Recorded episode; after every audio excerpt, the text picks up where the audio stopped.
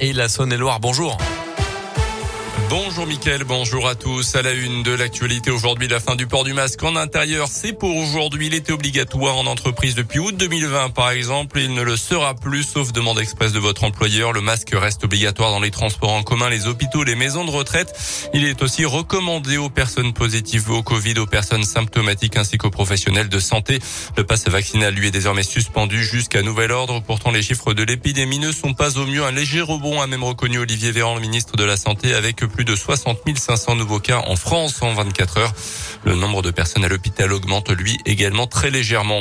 La guerre en Ukraine avec un avertissement signé par l'armée russe ce week-end. Le bombardement d'une immense base aérienne à l'ouest de l'Ukraine, à seulement vingt kilomètres de la frontière avec la Pologne.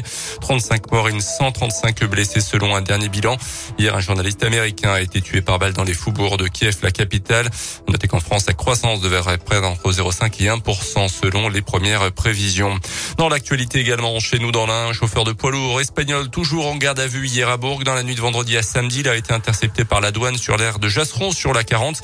Dans son camion, les forces de l'ordre ont découvert cent cinquante kilos d'herbe de cannabis cachée dans de grands sacs. L'enquête se poursuit.